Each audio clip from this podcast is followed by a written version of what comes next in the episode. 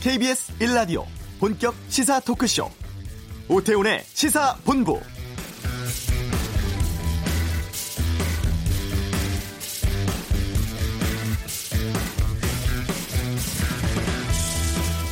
기업들 비상, 비용 문제와 생산성을 높일 수 있는 묘수 찾기의 골몰, 준비 시간 부족하다, 산업 경기 전망 불투명으로 기업들 난색, 인력 추가 수요와 비용 상승 등 우려.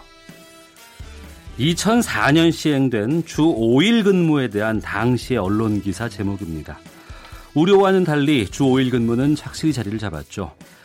7월 1일 어제부터 300인 이상 기업들을 대상으로 최대 주 52시간 근무제가 시행에 들어갔습니다. 아, 현재 주 5일 근무에서 초과 근무를 12시간은 넘기지 말라 이러하는 거죠. 여기에 대해서 중소 중견 기업들은 생산량 차질과 인건비 증가를 역시 어려움으로 들고 있습니다. 이에 당사자를 중심으로 탄력 근무 시간의 접점을 찾는 것이 이 제도 정착의 첫 번째 과제가 될 것으로 보입니다. 오태훈의 시사본부 오늘 이슈 코너에서 더불어민주당 정청래 전 의원과 함께 당권 경쟁 상황, 당정청 간 속내 등에 대해서 알아보겠습니다. 재벌을 파헤치던 그 갑이 알고 싶다. SK 최태원 회장 이혼 소송이 지배 구조에 미치는 영향 등을 다루고요. 이번 주 정가 이슈를 전망하는 이수기의 정치 구말리도 준비되어 있습니다. KBS 1라디오 오태훈의 시사본부 지금 시작합니다.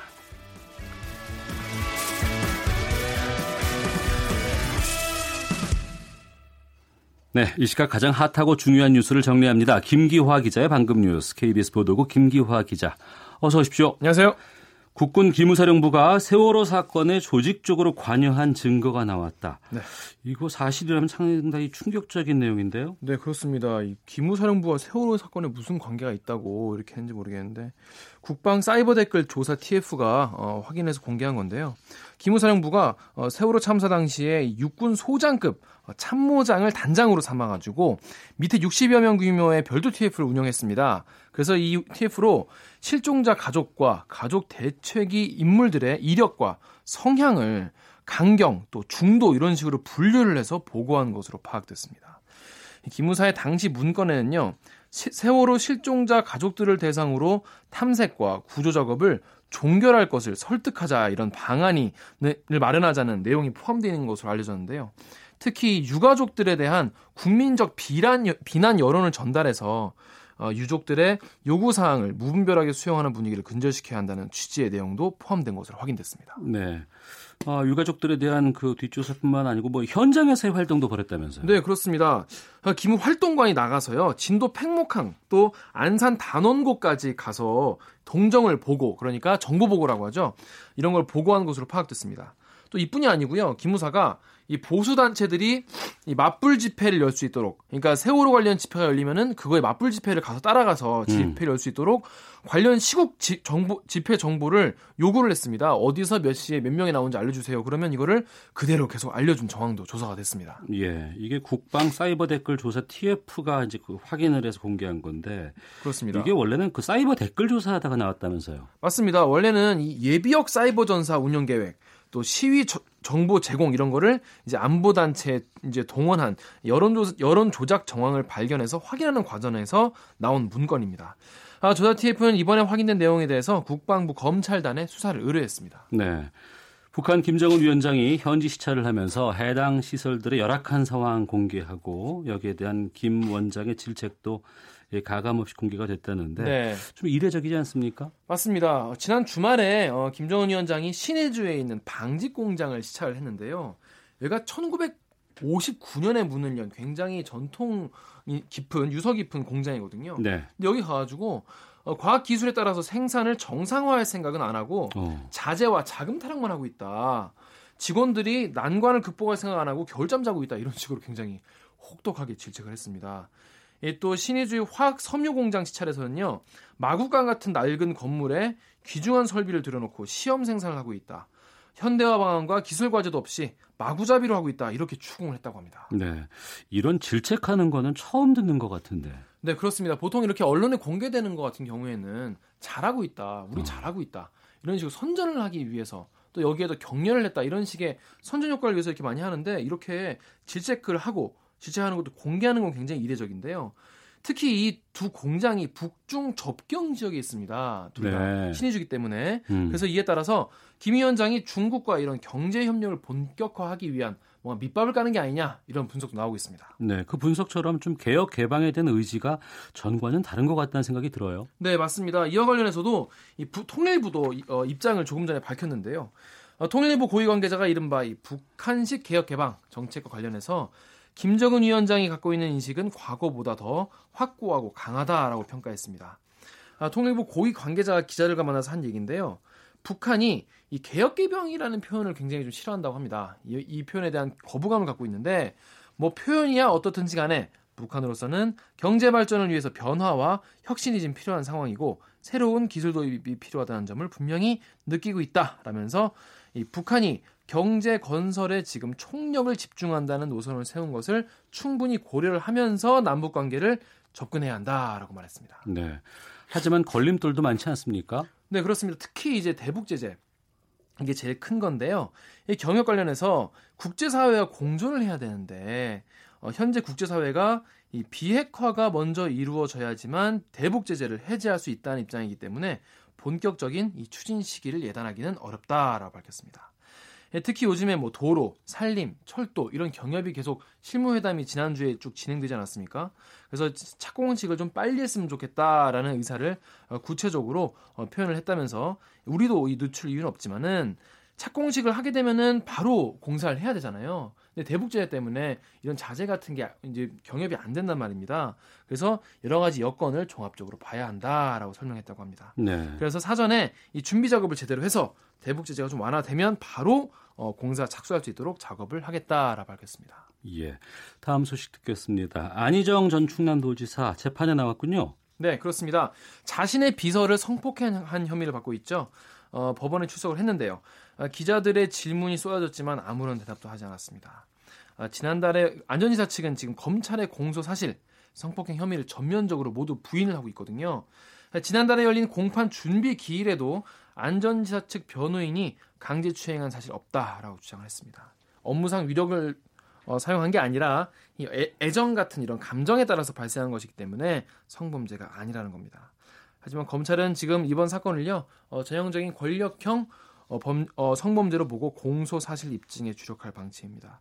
양측이 지금 완전히 반대의 주장을 하고 있기 때문에 네. 치열한 법적 공방이 예상됩니다. 네. 이 태풍 상륙 때문에 가장 바쁜 곳 중에 하나가 이 기상청이 아닐까 싶은데 네. 기상청 공무원이 특정 대학 교수로부터 8년 동안 뇌물 받다가 검거됐군요. 네, 8년이나 받았습니다. 어떻게 된 건지 궁금했는데 일단 이 기상청의 용역 발주 업무를 담당을 하면서 특정 대학 교수에게 8년 동안 뇌물을 받아 챙긴 공무원 2명이 잡혔는데요. 기상청의 예보 진단 관련의 이 여- 원가 분석 용역을 건국대학교 김모 교수한테 몰아준 겁니다. 어. 그리고 그 대가로 이제 돈을 받은 건데 2009년부터 2017년까지 최근까지죠. 40여 차례에 걸쳐서 그 금품 4,600여만을 받은 혐의로 기상청 사무관 서모 씨와 황모 씨 등 두 명이 불구속 입건됐습니다. 그 두 명이 불구속 입건됐는데 그럼 두 명이 동시에 받은 거예요? 저도 처음엔 그런 줄 알았는데요. 예. 그게 아니라 2008년부터 지난해까지 기상청의 계약 관리 보직을 두 분이 차례로 맡았다고 합니다. 예. 그래서 선임자가 뇌물을 받다가 어. 후임자가 오니까 야 가서 이 사람한테 뇌물 받으면 돼 이렇게 아, 뇌물을 인수인계한 거예요? 뇌물을 인수인계한 겁니다. 어. 그래서 어, 이- 유- 김 교수와의 이런 유착을 대물림하는 방식으로 뇌물수를 해왔다고 설명했습니다. 한 차례에 100만 원에서 200만 원씩 돈 봉투를 받았고요. 어떨 때는 어, 여의치 않을 때는 퀵서비스를 통해서 받았다고도 하네요. 근데 이 다음에 경찰은 이 지속적으로 뇌물을 건넨 김 교수가 어, 건국대학교 산업협력단 소속의 연구소 본부장을 역임하면서 어, 기상청 공무원들과 장기간 동안 유착 관계에 있었다고 밝혔습니다.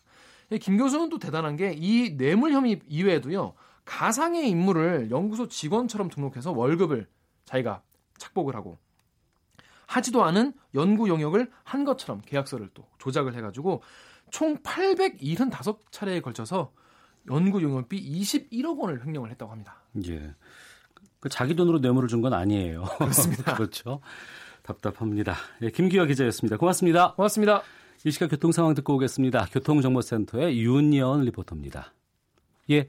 아, 이게 계속 좀 이어가도록 할까 하는데요. 자, 아, 지난 주말에 태풍 프라피룬에 의한 폭우로 피해가 속출하면서 아, 태풍 진로 예상에 관심이 모아지고 있습니다.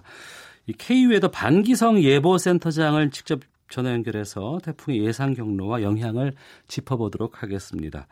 나와 계신가요? 여보세요, 여보세요? 예, 반기성 센터장님. 네네. 예, KBS입니다.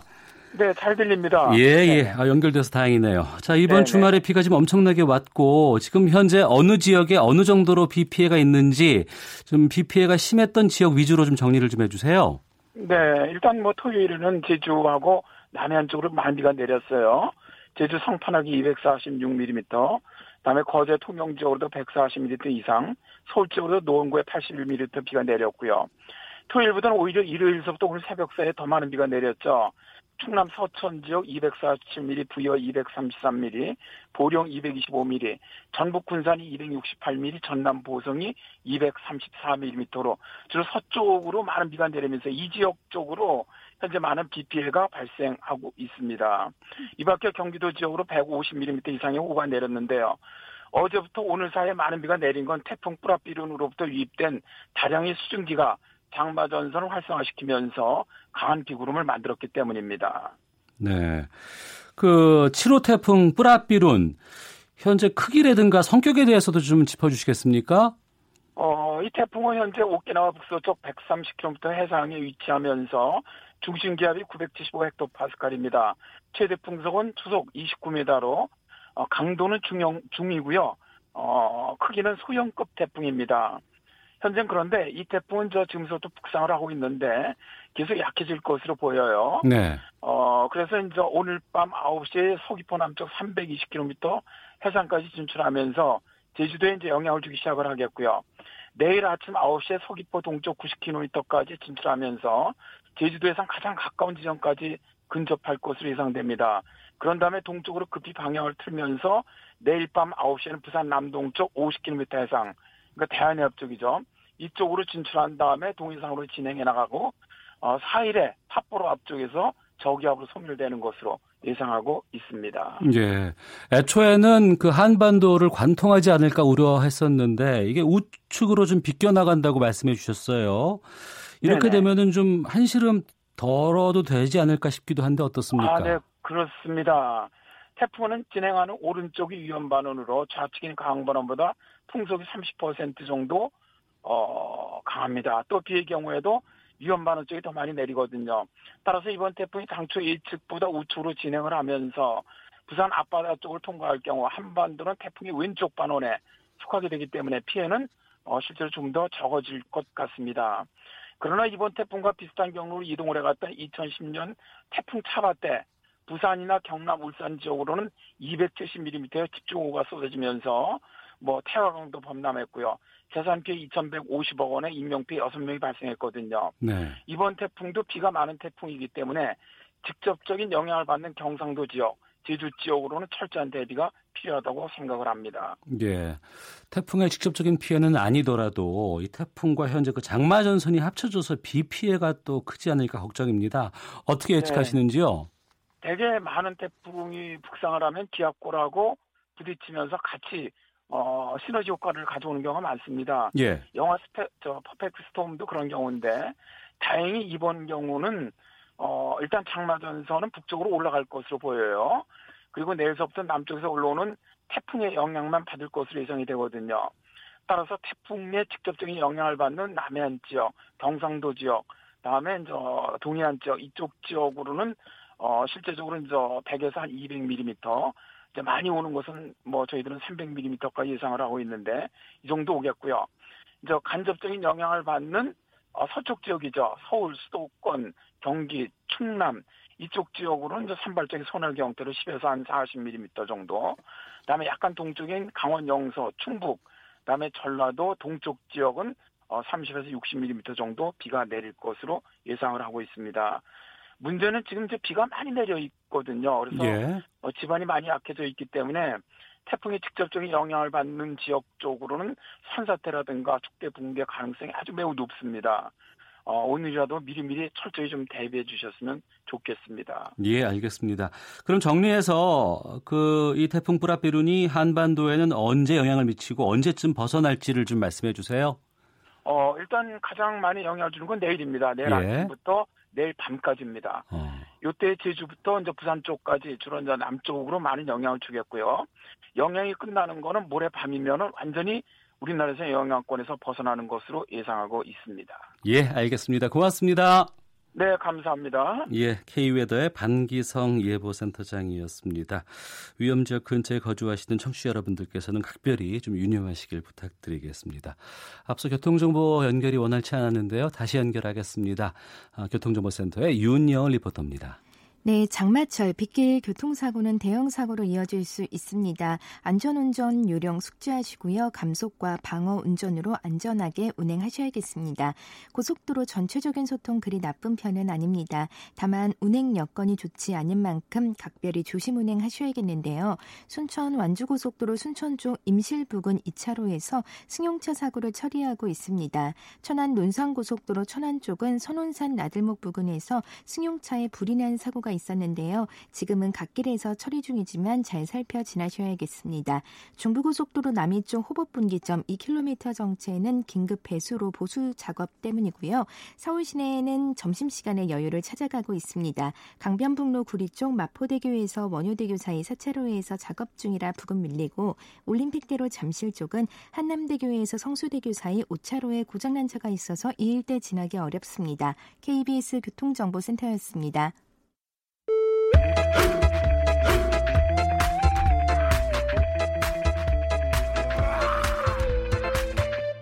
오태우래 시사 본부. 네, 20대 총선 공천 심사에서 컷오프대에 출마하지 못한 이후에 야인으로 활동해 오고 있습니다. 하지만 예리한 표현력과 막힘없는 입담으로 현직을 능가하는 영향력을 보여주고 있다는 평인데요. 더불어민주당 정청래 전 의원과 함께합니다. 어서 오십시오. 네, 여러분 안녕하십니까. 이 시대 참 방송인 겸 참 정치인 정청래입니다. 네. KBS 생방 라디오 스튜디오에는 몇 년 만에 나오시는 거예요? 어, 한 10년 만에 나오는 것 같습니다. 그러시죠? 그동안 KBS가 제 역할을 못했기 때문에 예. 어, 제가 감히 나올 수가 없었어요. 10년 전에 예. 8월 달에 네. 이거 KBS 앞에서 음. 어, 공정방송을 지키는 싸움을 같이 하다 예. 어, 제가 동작 경찰서로 끌려갔죠. 아, 그때 동작으로 가셨어요? 영등포로 안 가시고? 갑자기 동작 그만 그러더니 동작으로 끌고 가서 예. 23명이 그때 연행됐었어요. 예, 예, 맞습니다. 근데 나는 잘못한 게 없거든요. 예. 어, 그래서 묵비권을 행사해서 음. 어, 이렇게 경찰관이 묻더라고요. 정청래 의원님 이름이 뭐, 뭡니까? 그랬어요. 묵비권. 그래서 어, 티셔츠 남방 체크무늬 남방 티셔츠를 입은 40대 성명 미상의 남자 어. 이렇게 기록됐었죠. 아, 그러셨군요. 10년 일렀네요 벌써. 예. 그 10년 만에 나오신 거예요, 다시. 네 그렇습니다. 그때 미디어 악법 날치기. 예. 근데 그 미디어 악법 날치기가 제가 만들었던 신문법을 예. 휴지 조각으로 만드는 과정이었죠. 어. 그때 이제 어, 신문 자료 어, 경영 자료의 공개 의무화 그리고 거대 신문사는 방송을 겸명할 수 없다. 예. 근데 이제 그게 없어지면서 휴지 조각 되면서 이제 종편이 나오고 어. 그랬었죠. 그렇습니다. 어, 20대 총선 이후에 여러 활동을 해 오신 것으로 알고 있어요. 여러 활동을 해왔던 거는 지속적인 활동은 없었다라고 봐도 될 것 같은데. 아니죠. 이 시대 참 열린 의로서 열일했다는 얘기죠. 예, 네. 열일. 네. 현재 어떤 일을 하고 계시는지 요즘 근황을 좀 말씀해 주세요. 어, 요즘은 뭐 여전히 지방선거 때 네. 어, 평화철도 111 중앙 유세단장 했었고요. 당시에 그 메텔하고 또 메텔은 처리하고 이재정. 예. 어 그리고 철이 어, 박주민 예. 어, 이런 친구들 제가 데리고 다녔죠. 그러면 철도 기장, 어, 중앙역장. 중앙역장. 아, 그러니까 1936년도 베를린 올림픽 때 네. 손기정 선수가 어, 서울역에서 기차 타고 베를린까지 갔거든요. 어. 그래서 당시 서울역에는 예. 어, 평양도 있었고 중국도 있었고 이렇게 어. 써 있었대요. 예, 예. 그래서 이제 그런 것을 상징화해서 평화철도 어, 111 대륙으로 우리가 또 어, 기차를 가자. 네. 어, 그래서 이제 그런 걸 상징화해서 지방선거 때 어, 평화 세력인 더불어민주당에게 찍어달라 음. 이런 취지로 이제 평화철도 111은 이제 그 중앙 유세단 이름이었죠. 네. 제가 중앙역장을 담당했죠. 예. 전문 용어로 이제 대빵이다. 공영 방송입니다. 네네네. 자, 좀 되짚어 보겠습니다. 네. 2004년에 국회에 입성하셨잖아요. 네. 당시 분위기가 뭐 탄돌이다 뭐 이런 얘기들도 많이 있었고 네. 그런 시절에 이제 들어오셨다가 2016년에 이제 컷오프 되기까지 어, 여러 가지 정치권 안에서 또 국회 밖에서 이 정치 상황을 많이 좀 보셨을 것 같아요. 네. 느낌이 좀 다르실 것 같습니다. 제가 이제 소위 말하는 진검다리 의원. 네. 홀수 의원이에요. 아, 그래요? 17대, 19대. 19대. 어. 이제 다음 21대. 예. 이렇게 되잖아요. 어. 그러니까 원내에 있다가 원내로 갔다가 원내로 갔다가 다시 또 원내로 이렇게 예. 와 있어요. 예. 어, 친 국민형 국회의원이죠. 음. 어, 국회에 있으면 잘 못 볼 수 있잖아요. 밖에 있으면 또 잘 보고. 예, 예. 아주 이상적인 정치인 형태인데 어, 저는 뭐 현역일 때나 현역이 아닐 때나 바쁜 건 마찬가지고 또 하는 일은 또 똑같아요. 그러나 좀더 어, 깊숙이 국민 속으로 어, 대중 속으로 들어가서 어, 그들과 함께 뒹굴면서 이렇게 보게 되는데 아, 국회의원 할 때 아내가 이런 모습이었겠구나. 음. 아, 참 이런 것은 좀 안 좋았겠구나. 그런 것도 요즘 많이 좀 느끼고 있고. 예. 그러다 보니까 제가 밖에서 봤을 때 현역 의원들을 볼 때 아, 저건 저게 아닌데 예, 그런 것을 몸소 친히 직접 느끼고 있습니다. 네. 그러면 밖에서 본 자신의 전 모습 네. 이건 좀 아니었었구나라고 하는 건 어떤 걸 어, 말씀하실까요? 이런 거죠. 네. 어, 같은 말을 하더라도 굳이 인상을 쓰면서 말할 필요가 없다. 똑같은 말을 하는데 예, 예 그냥 예, 예. 저렇게까지, 분노에 차있다거나 아니면 뭐, 인상을 예. 쓰면서 말할 필요가 있었을까? 아. 어차피 하는 말은 텍스트는 같은데 예, 예. 그런 생각을 좀 했고요. 그리고 네. 특히 이제 탄핵 전국 때 같은 경우는 이런 말을 한 적이 있어요. 우리 당 의원 중에. 음. 어, 광장의 언어와 여의도의 언어는 다르다. 네. 굉장히 대중적 분노를 일으킨 말인데 어. 그때 사실상 지나고 보면 탄핵은 국회의원들이 표를 찍어서 했지만 네. 국민들이 요청에 의해서 밀려서 한 거잖아요. 예, 예. 그래서 이 나라의 주인은 역시 국민이다. 어. 그래서 그 이후로 지금은 어, 광장이 여의도를 지배하는 정치 그리고 대중이 정치인을 어, 지배하는 정치로 지금 이제 파워 시프트가 됐죠. 네. 참 많이 변했잖아요. 네네. 예, 국민들의 정서도 많이 변했고 네. 정치를 바라보는 시각도 많이 달라졌습니다. 네. 이번 지방선거 결과 민주당이 이제 압승을 했습니다. 네. 일부에서는 이것이 아, 이것이 모두 다 문재인 대통령 덕분이라고 해서 이문덕이다 뭐 이렇게 얘기도 하기도 합니다. 평가를. 어, 여기에 대해서는 어떻게 보시는지요? 우선 현상적으로는 문재인 대통령의 지지율, 고공 지지율이 사실 승리의 첫 번째 요인이죠. 네. 그러나 문재인 대통령 지지율을 고공 행진하게 만든 것은 또한 국민이지 않습니까? 그렇습니다. 그리고 문재인 대통령을 대통령으로 만든 음. 1894년 동학농민혁명 이래 시민혁명, 민주혁명이 최초로 성공한 것이 123년 만에 촛불혁명이거든요. 예. 어, 그런데 그렇게 문재인 대통령을 또 대통령으로 만든 것이 또 국민들 아니겠어요. 네. 그래서 결국은 어, 선거라는 것은 문재인 대통령도 한 표고 정청래도 한 표고 우태훈 아나운서도 한 표잖아요. 예. 결국은 국민들이 찍어줘야 음. 아, 당선이 되든 대통령이 되든 하지 않겠습니까? 예. 그러니까 이 모든 것은 문재인 대통령의 지지율이 어, 당연히 더불어민주당의 승리에 1등 공신을 하지만 음. 좀더 내면으로 들어가 보면 깊숙한 이유는 역시 국민들 덕이다. 예. 그렇게 생각합니다. 그런데 그 국민들 덕에 자칫 또 이 수혜를 입은 사람들은 이게 또 내가 잘해서 된 것이 아닌가라고 좀 이렇게 오해를 하거나 취할 수도 있지 않겠습니까? 그래서 제가 마포구청 같은 경우도 구청장, 시의원, 구의원 당선됐을 때그 예. 방송 개표 개표 방송 보면서 생각을 했어요. 여러분들이 잘나서 똑똑해서 당선됐다고 생각하는 순간 4년 후는 없다. 음. 항상 문재인 대통령과 당과 그리고 국민들에게 감사하는 마음으로 항상 고개 숙이고 다니라. 그래야 4년 후에도 또 다시 한번 기회가 올 거다. 그렇게 얘기를 했거든요. 모든 네. 당선자들이 그렇게 마음을 새겼으면 좋겠어요. 예, 알겠습니다. 아, 당권 경쟁 지금 치열하고 또 당정청 간의 여러 가지 아, 궁금증들도 많이 있습니다. 먼저 이 시각 아, 교통 아 교통이 아니고요. 아, 이 시각 헤드라인 뉴스 듣고 계속해서 좀 말씀을 좀 이어가도록 하겠습니다. 개성공단 내 남북공동 연락사무소 개설을 위한 개보수 공사가 오늘 본격적으로 시작됐습니다. 미국 국무부가 어제 판문점에서 북미 간 실무회담이 개최된 사실을 확인했다고 미국 CNN 방송이 보도했습니다. 우리나라가 사우디아라비아가 발주하는 원자력 발전소 수주를 위한 첫 관문인 예비 사업자에 선정됐습니다. 신용대출 금리가 최근 들어 가파른 상승세를 보이고 있습니다.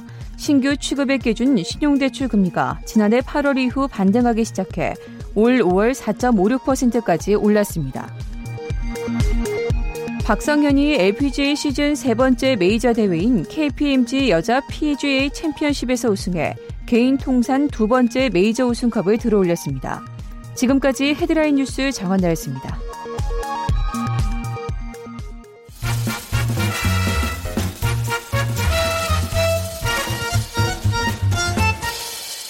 오태훈의 시사 본부. 네, 더불어민주당 정청래 전 의원과 함께하고 있습니다. 감기 몸살에 걸려서 지난달 28일부터 휴가를 내고 휴식을 취해온 어, 문 대통령 오늘 오후 청와대에서 수석 보좌관 회의를 주재하고 업무를 재개한다고 합니다. 어, 또 요즘 문 대통령 건강에 대해서 여러 가지 얘기들도 좀 많이 나온 상황이었습니다. 또 이번에 탁현민 행정관의 사의 표명에 대해서 임종석 비서실장이 첫눈 오면 놓아주겠다라고 반려했다는 기사도 나오고요.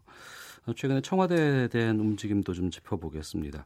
탁 행정관과도 관계 많이 있으시잖아요. 네네. 통화 좀 하셨습니까? 어 그래서 기사를 보고 네. 어, 통화를 했어요 제가. 예. 그래서 어떻게 된 거냐 그랬더니 이제 보도된 그대로고 음. 어, 본인은 이미 사의를 표현을 했었고 네.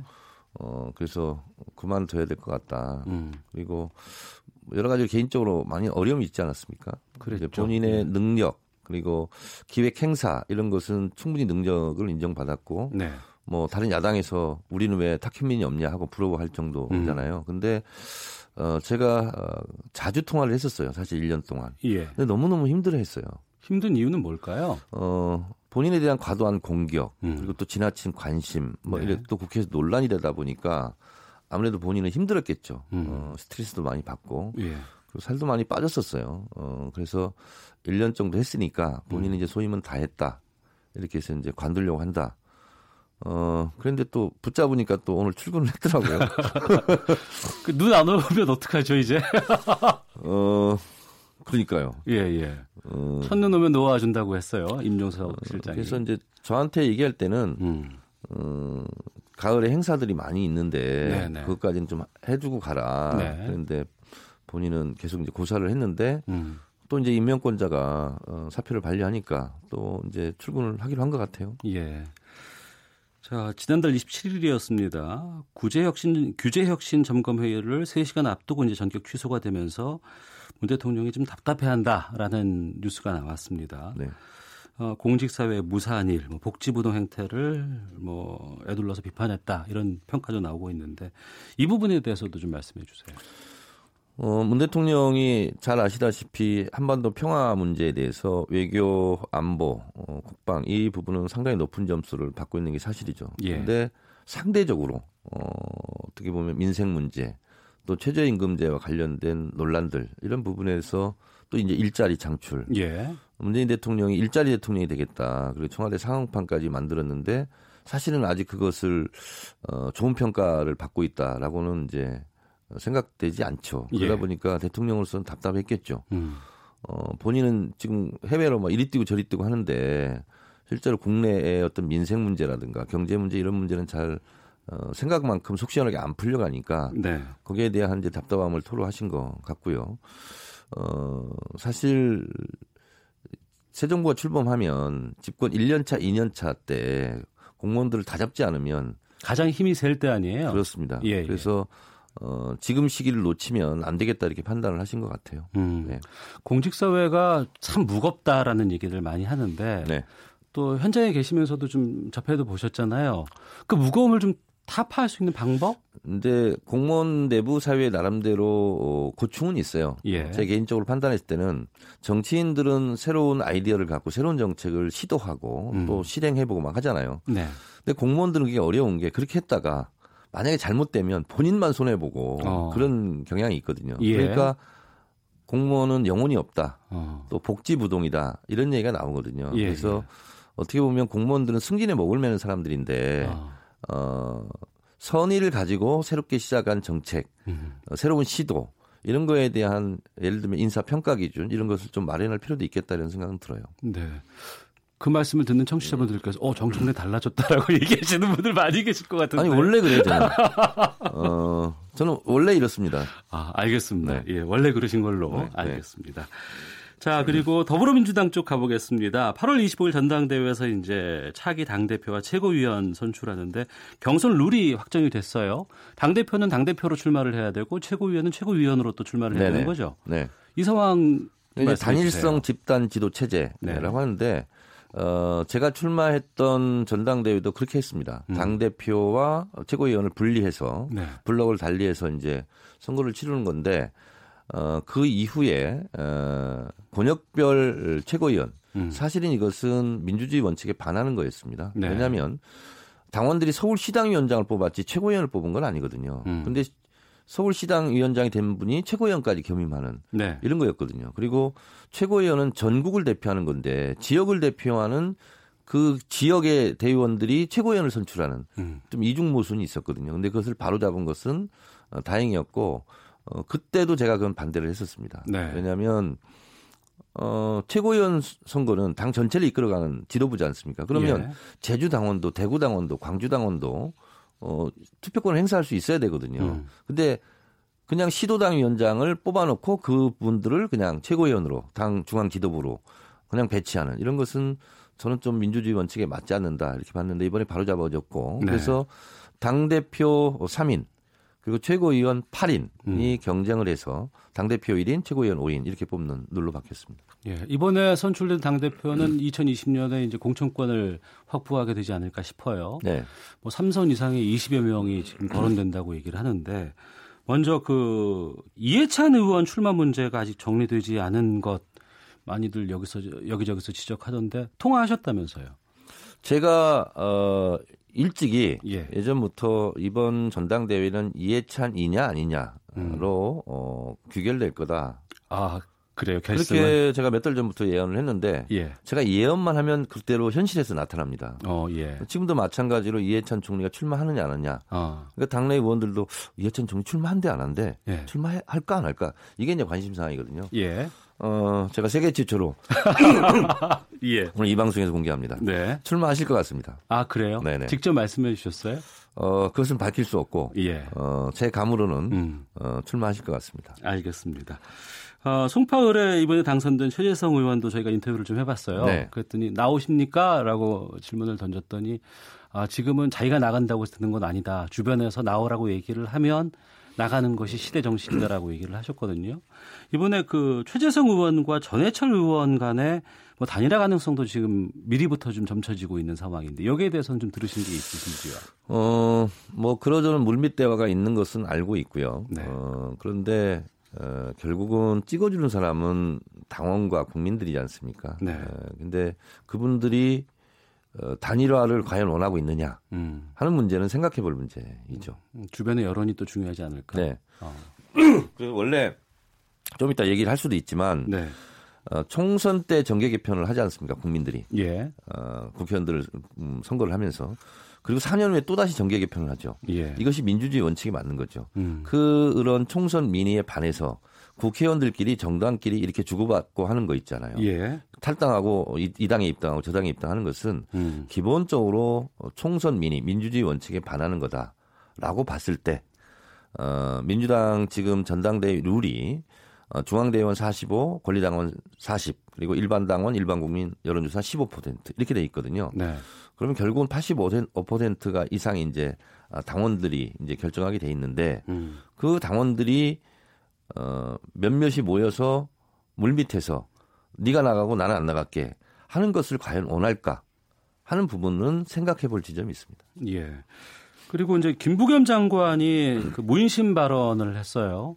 그래서 그것 때문에 상당한 이득이 있을 것이다라고 하고 또 한편으로는 또 그것 때문에 곤혹을 치르고 있다라고 얘기를 하는데 지금 어떻게 판단하세요? 사실은 그 문제를 수면 위로 끌어올린 게 접니다. 아 그러셨어요? 어떤 방송에서 어. 문재인 대통령이 사인이 있지 않겠냐 예. 말하는 것은 대단히 부적절한 발언이었다. 음. 어, 왜냐하면 전당대회 판에 대통령을 끌어들이는 것, 것이다. 그것은 적절하지 않다. 네. 그리고 문재인 대통령은 친문 계파의 수장이 아니라 대한민국의 대통령이다. 음. 선거 때는 당 후보였기 때문에 당끼리 경쟁을 했지만 당선된 순간 대한민국의 국가 원수이고 대통령인데 네.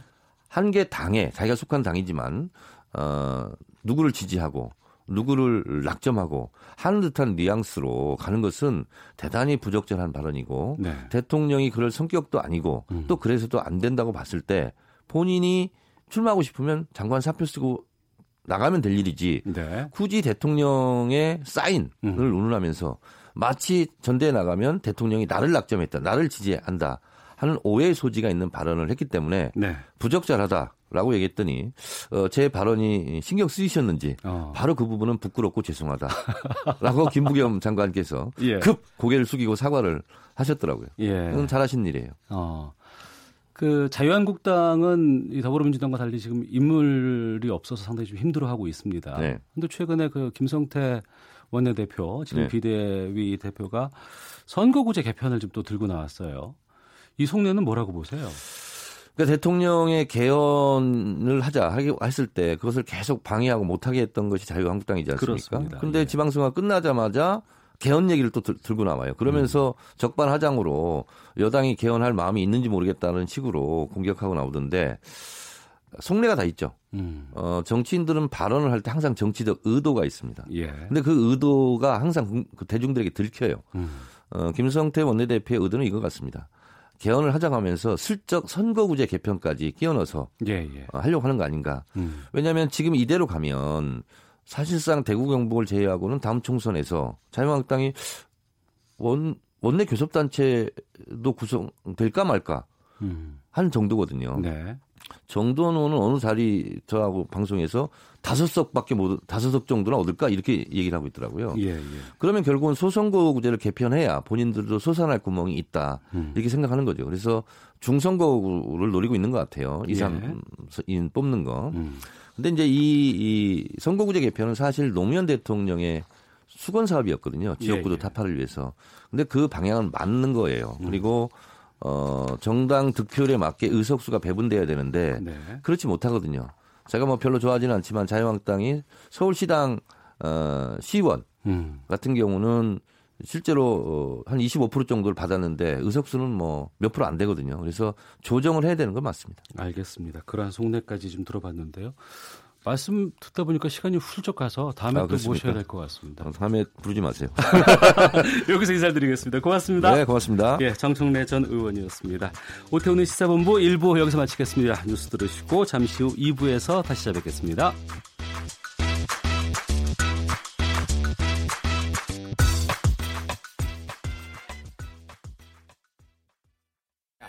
아 왜? 점심시간에 뭐하냐? 자야지. 야 그러지 말고 이거 한번 들어봐. 아 뭔데? 지금 당장 라디오를 켜봐. 나른한 오후 깨울 시사 토크쇼. 모두가 즐길 수 있고 함께하는 시간. 유쾌하고도 신나는 시사 토크쇼. 오태훈의 시사본부 당신의 궁금한 갑의 심리를 분석해 드립니다. 그 갑이 알고 싶다 시간인데요. 어, 다가오는 6일입니다. 최태원 SK 회장과 노소영 관장의 세계 이혼 소송이 열린다고 합니다. 재벌닷컴 정선섭 대표와 함께 이 향후 이혼 소송으로 보는 SK의 변화 가늠해 보도록 하겠습니다. 어서 오십시오. 네, 안녕하세요. 예. 어, 최태원 SK 회장과 노소영 전 관장의 이혼이 이제 6일로 예정돼 있습니다. 네, 이번 주 금요일이죠. 예. 이 소송에 대한 두 사람의 입장은 지금 어떤 상황이에요?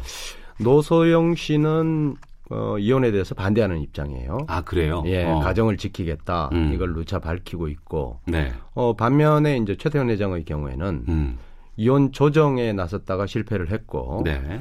또 이혼 소송까지 올해 2월 달에 제기를 한 상황이기 때문에 네. 강력히 이혼을 희망하는 그런 상황에 있죠. 네.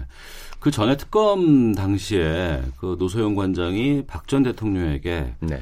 그 최태원 회장 사면을 막아야 한다는 편지를 보냈었잖아요. 네, 그런 뭐 공식적으로 그 확인된 것은 아니고 예.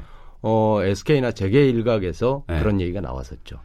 그 정도로 사이가 틀어져 있었다고 하는데 네. 왜 이혼은 안 하겠다고 하는 걸까요? 어, 노소영 씨와 고 최태원 씨의 관계를 알아보려면 네. 어 약간의 그 일지를 우리가 정리를 해볼 필요는 있어요. 과거의 상황들을 예. 예. 에, 처음으로 두 사람의 불화설이 나오게 된 게 2012년 무렵이었는데 네. 당시에 이제 이게 아무래도 이제 SK그룹 내부나 아, 그런 데서 흘러나왔을 가능성이 높은데 이런 얘기가 있었어요. 어, SK그룹 임원들이 이 사모님을 두 사람 모시고 있다. 둘이요? 예, 어. 이런 얘기가 이제 흘러나왔어요. 예. 그거는 다시 얘기하면 최태원 회장한테 에, 노소영 씨 말고 어, 또 다른 어떤 그 여인이 여인이, 있다. 있다. 뭐 이런 얘기죠. 음. 어, 그러면서 이제 불화설이 불거졌는데 예. 공교롭게도 당시에 에, 최태원 회장이 계열사 자금을 갖고 선물 투자를 했다. 예. 이것이 이제 검찰과 경찰 내사 뭐 이런 통해 가지고 수사를 받게 됐어요. 음. 그러다가 곧바로 어, 재판에 들어갔고 네. 어 이제 그 불화설은 어그 당시에는 이제 잠복이 됐었죠. 그러다가 3년 후에 에 이제 최태원 회장이 2015년 8월 15일 날 광복절 특사로 네. 어 이제 석방이 되지 않았습니까? 예. 그러고 나서 4개월 후에 세계일보에 본인이 음. 이 사실을 어 편지를 통해서 뭐 여인이 있다, 혼외 자식이 있다, 이혼하고 싶다 이 사실을 이제 예, 공개를 했었어요. 그걸 본인이 직접 언론을 통해서 공개하는 건 이례적이지 않습니까? 어, 이례적인데 그 SK 쪽의 얘기를 들어보면 예. 어, 당시에 이제 계속 그 수감 중인 상태에서도 음. 두 사람의 갈등은 지속됐다고 어, 얘기를 하더라고요. 예. 어, 그래서 아마 어, 그것이 누적 누적 되다가 어. 어, 노소영 씨 측에서 이혼을 반대하니까 예. 아, 아무래도 자진 뭐 자폭이라 그러나요? 자기 음. 폭로. 음. 어, 이걸 통해서 노소영 씨 측을 압박하고자 하는 생각이 아니었나. 네. 아, 이렇게 이제 해석을 했었죠. 어. 그러다가 어 이제 에, 석방된 이후에 최순실 사건이 터지고 뭐 이제 뭐 정권이 흔들리는 이런 상황 속에서 계속 그걸 유지하기 어려우니까 음. 조금 시간을 본 후에 작년 7월 달에 네. 이혼 조정을 신청을 했습니다. 네. 에, 그러다가 이혼 조정이 실패를 했고 음. 원래 2월 달에 정식으로 소송을 제기를 했어요. 예. 어, 당, 당시 이제 그 노소영 씨 입장에서는 이혼에 대해서 상당히 부정적인 생각을 갖고 있었어요. 아무래도 우리가 일반인들도 어, 뭐 이혼 그러면 여성 측에서 어, 이혼은 좀 안 된다. 그리고 또 아무래도 어, 노소영 씨 측 그 입장에서 보면 자신 또 대통령 딸이고 전직 대통령입니다만은 노태우 대통령의 딸이고 또 그런 자존심도 있고 더욱이나 그 이제 뭐 지금 드러난 그 여인 자체가 음. 아뭐 아마 본인과 격이 다르다 뭐 이런 어떤 여러 가지 그 자존심 문제가 있지 않았나 네. 그래서 어, 가정을 지키겠다 이런 입장을 고소한 것 같아요. 한 가정의 뭐 관계고 뭐 남녀 간의 문제 저도 솔직히 관심은 없습니다. 네, 그렇죠. 하지만 우리가 이거 좀 시사해 봐야 될 이유가 있는 것이 이게 우리나라의 이제 대기업의 총수의 네, 제게 입장들이고 3위의 재벌이죠. 그리고 이제 여러 가지 경제적인 파장이라든가 네. 또 향후에 이제 기- 기업의 향방이라든가 이런 부분에 네. 관심을 둘 수밖에 없어서 저희가 좀 네, 이야기를 네. 하는데 가장 큰 쟁점은 이혼에서 이제 재산 분할이라는 이야기가 네. 많은데 뭐 금액이 엄청나다면서요? 금액이 엄청나다는 것은 이제 우리가 추정하고 있는 거죠. 예. 그것이 혹시 통상 그 부부가 30년 이상 어, 이렇게 혼인 생활을 하다가 헤어지게 될 경우에 에, 위자료나 재산 분할이 이 법적으로 거의 이제 반 정도 아닙니까? 예, 50도 50으로 예, 이렇게 얘기 50도 많이 50으로 하죠. 이제 예. 이- 그 되는데 음. 예, 그런 걸 추정해서 하는 거예요. 그러면 지금 최태원 회장의 재산이 얼마냐? 예. 어, 대부분이 뭐 95% 정도는 주식 재산입니다만은 네. 어, 그리고 나머지 5%는 이제 현금과 기타 부동산 등이겠죠. 음. 어, 그 금액이 약 한 4조 5천억에서 4조 6천억 정도로 어, 지금 추산되고 있거든요. 예. 어, 개인 재산으로 그렇죠. 개인 것이. 본인 명의로 갖고 있는 네. 재산이 그렇다면은 50%를 우리가 단순히 계산을 해보면 2조 원대가 넘는 거 아닙니까? 어. 그래서 수조 원대의 이 뭐 이혼 재판이다. 음. 뭐 이런 얘기도 지금 나오고 있죠. 그래서 뭐 로펌 시장에서는 예. 뭐이 이혼 소송의 그 어, 수주하는 것이 뭐 그 최대어다 뭐 이런 얘기도 돌고 합니다. 어. 이 부부의 이혼 소송을 놓고 이제 대규모 재산 분할은 쉽지 않을 것 같다라는 전망이 뭐 많이 있다고 들었어요. 네네. 그럼에도 불구하고 이제 그 노소영 관장 측에서는 그그최 회장의 재산 증식에 자기가 기여한 바가 있다. 이걸 좀 입증할 필요가 있지 않겠습니까? 그렇죠. 그 대개 이제 이혼에서 위자료나 재산 분할의 기준이 예. 이그 이혼 재판의 그 과거 사례들을 보면 이 그 혼인 이후에 음. 재산이 얼마나 증식됐고 네. 또그 재산 증식에 얼마나 기여했느냐 이것으로 이제 그 판단을 한단 말이에요. 네. 근데 최태원 회장의 경우에 보면 지금 4조 5천억의 이 재산 중에서 어 지금 SK 지분 가치가 거의 한 4조 원이 좀 넘고 있단 말이에요. 네. 어 그렇다면 SK 지분의 가치를 형성을 하는데 음. 노소영 관장이 얼마나 기여를 했느냐 하는 것이 이제 핵심이겠죠. 예. 어, 그런데 SK 지분 가치를 평가를 하는데 주 SK, 지금 지주회사입니다만은 음. 거의 23% 정도의 주식을 보유하고 있어요. 네. 어, 지분인데 이 지분이 이 그러면 어, 어디서 왔느냐? 네. 상속받은 것이냐? 혼인 이후에 증식한 것이냐? 이게 이제 쟁점일 거예요. 아, 그럴 수 있겠습니다. 예, 그러면 어, 이 SK라는 회사를 굉장히 이제 그동안에 합병, 분할 뭐 이런 과정을 통해서 최종적으로 현재 단계에 와 있단 말이에요. 네. 그러면 SK의 지분 가치를 형성하는데 핵심 기업은 주 그 SK 이노베이션이라는 기름 그 정유 회사죠. 네. 그거하고 SK텔레콤 두 회사입니다. 네. 그러면 SK 정유의 문제는 혼인 이전에 있었던 거예요. 네. 그러니까 성경? 그렇죠. 어. 옛날에 이제 그 어, 정부가 보유하고 있던 공기업이었죠. 유공이라는 회사를 1980년에 인수했단 말이에요. 예. 그래서 이제 지금 현재 SK 정유 분야를 모두 이제 총괄하고 있는데 그러면 혼인 이후에 있었던 것은 SK텔레콤입니다. 어. 이 SK텔레콤이 현재 이제 시가총액은 한 18조 정도 됩니다만은 예. 그 중에서 주 SK가 25%의 지분을 갖고 있는데 음. 따져보면 한 4조 원 정도 돼요. 네. 그러면 여기에 SK텔레콤은 그러면 한국이동통신이라는 음. 과거 이제 정부가 보유하고 있던 공기업을 어, 인수한 것 아닙니까? 네. 이 인수 과정에 노소영 씨 측에서 상당히 기여를 했다. 음. 이게 이제 저 주장의 근거가 될 거란 말입니다. 정리를 해보면 선경이라는 회사가 있었는데 네. 이 회사가 파일을 키울 때 유공이라는 정부 회사를 인수를 하게 되고 네. 그리고 또 노태우 당시 대통령이 있던 시절에 예.